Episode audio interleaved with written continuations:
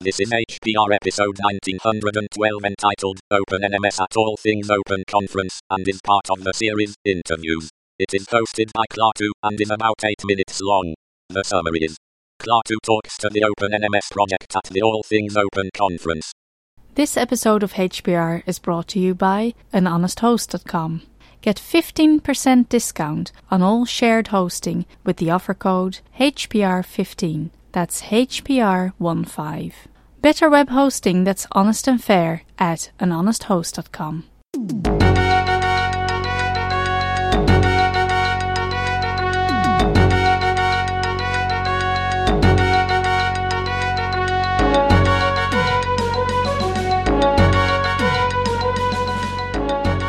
Hi everyone, this is Klaatu, and I'm at the All Things Open conference, standing in front of the Open NMS booth with Jessie. Jessie.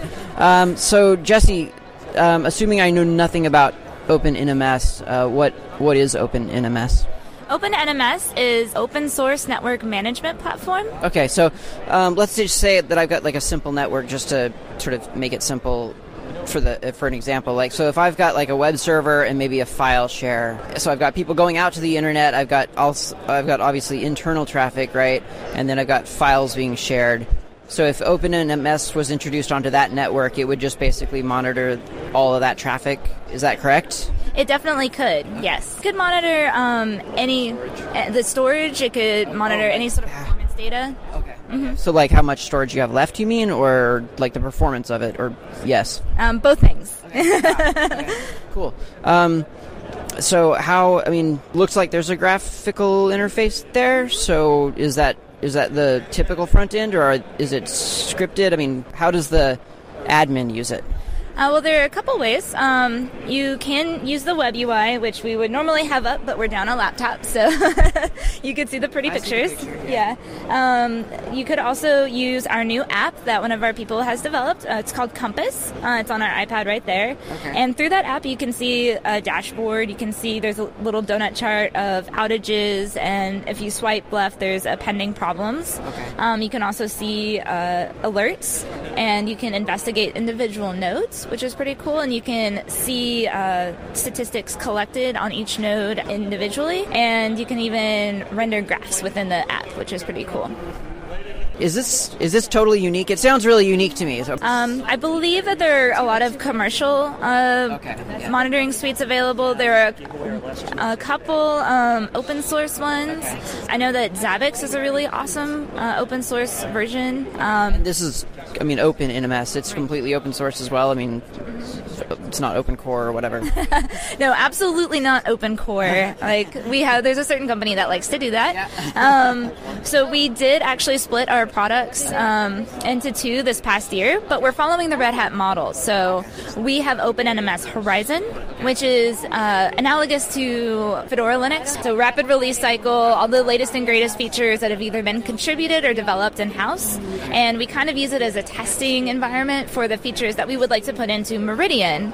So Open NMS Meridian is our more stable, um, slower release cycle version of Open NMS, which is still 100% open source. Basically, you pay a subscription per server, uh, and that gives you access to the Meridian repo. Per server being monitored, or per, per server that OpenNMS is installed on? Per server that OpenNMS is installed on. Uh, so as many devices as you can monitor with that server, go for it. If you need more than one, it would just be more than one subscription. Uh, that's another way that differentiates us from a lot of the commercial options. Meridian also comes with a lot of configurations built in. So a great analogy for OpenNMS is kind of like thinking about it like spreadsheet program. So you open it, it's a blank slate. You can it's very powerful and it can do a lot of things. However, you kind of need to tell it what to do and you need to put some input into that.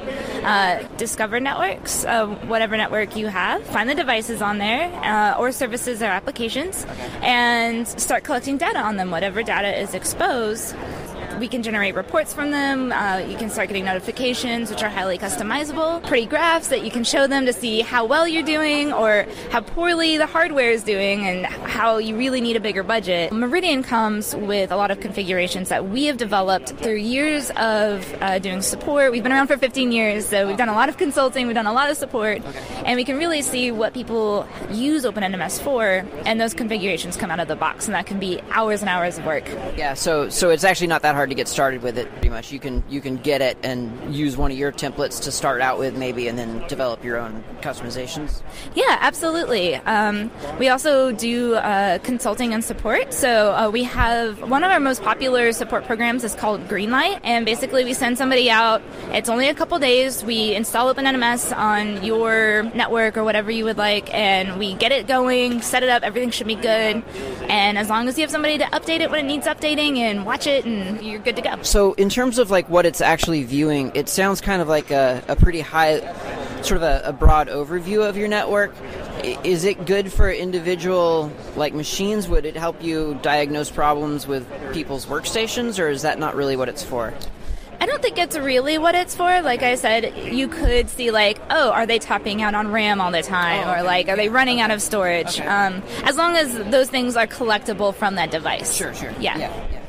Wow, that's that's pretty amazing. Actually, I don't. I mean, I'm pretty new to the whole, you know, serious monitoring stuff, so I don't know a whole lot about it. But it's it looks really nice. I don't I don't want to say anything bad about Nagios, but it this feels like really complete and kind of like uh, sort of out of the box? Is it is it similar at all to Nagios, or is it completely different? That's a really great question. So that is actually usually what I say in comparison to Nagios. Nagios okay. is really built as more of a script running platform, okay. whereas meaning what? Sorry, what, uh, what, like what do you mean? So you have Nagios, yeah. and you basically feed it a whole bunch of scripts to run. Okay. And you tell it, I want you to do these things. Yeah, I gotcha. whereas exactly what you said, OpenNMS kind of has those things out of the box. Okay. However, it is also highly extensible. So if you wanted to create your custom scripting, you totally could. And what do you script in in, in OpenNMS? Uh, Java. Another uh, another difference between OpenNMS and Nagios is OpenNMS is much more scalable. I know that Nagios has done a lot in the way of doing more scalability, but our clients run anywhere from hundreds of nodes to hundreds of thousands of nodes. Uh, so and it can handle that pretty pretty well. It sounds amazing. Sounds really cool. I'm probably gonna check it out just to have a play with it. Really, I don't really need it at my current job, but it sounds really amazing. So thank you very much for all the info. Awesome. Thanks so much. And uh, you can always check out. We have a demo on our website. Oh, okay. uh, demo.opennms.org. Great. Is ask for a username and password, just demo demo. So great. Thank you very much. You've been listening to Hacker Public Radio at hackerpublicradio.org. We are a community podcast network that releases shows every weekday, Monday through Friday. Today's show, like all our shows, was contributed by an HPR listener like yourself. If you ever thought of recording a podcast, then click on our contribute link to find out how easy it really is. Hacker Public Radio was founded by the Digital Dog Pound and the Infonomicon Computer Club and is part of the binary revolution at binrev.com. If you have comments on today's show, please email the host directly, leave a comment on the website, or record a follow up episode yourself. Unless otherwise stated, today's show is released under a Creative Commons Attribution Share Alike 3.0 license.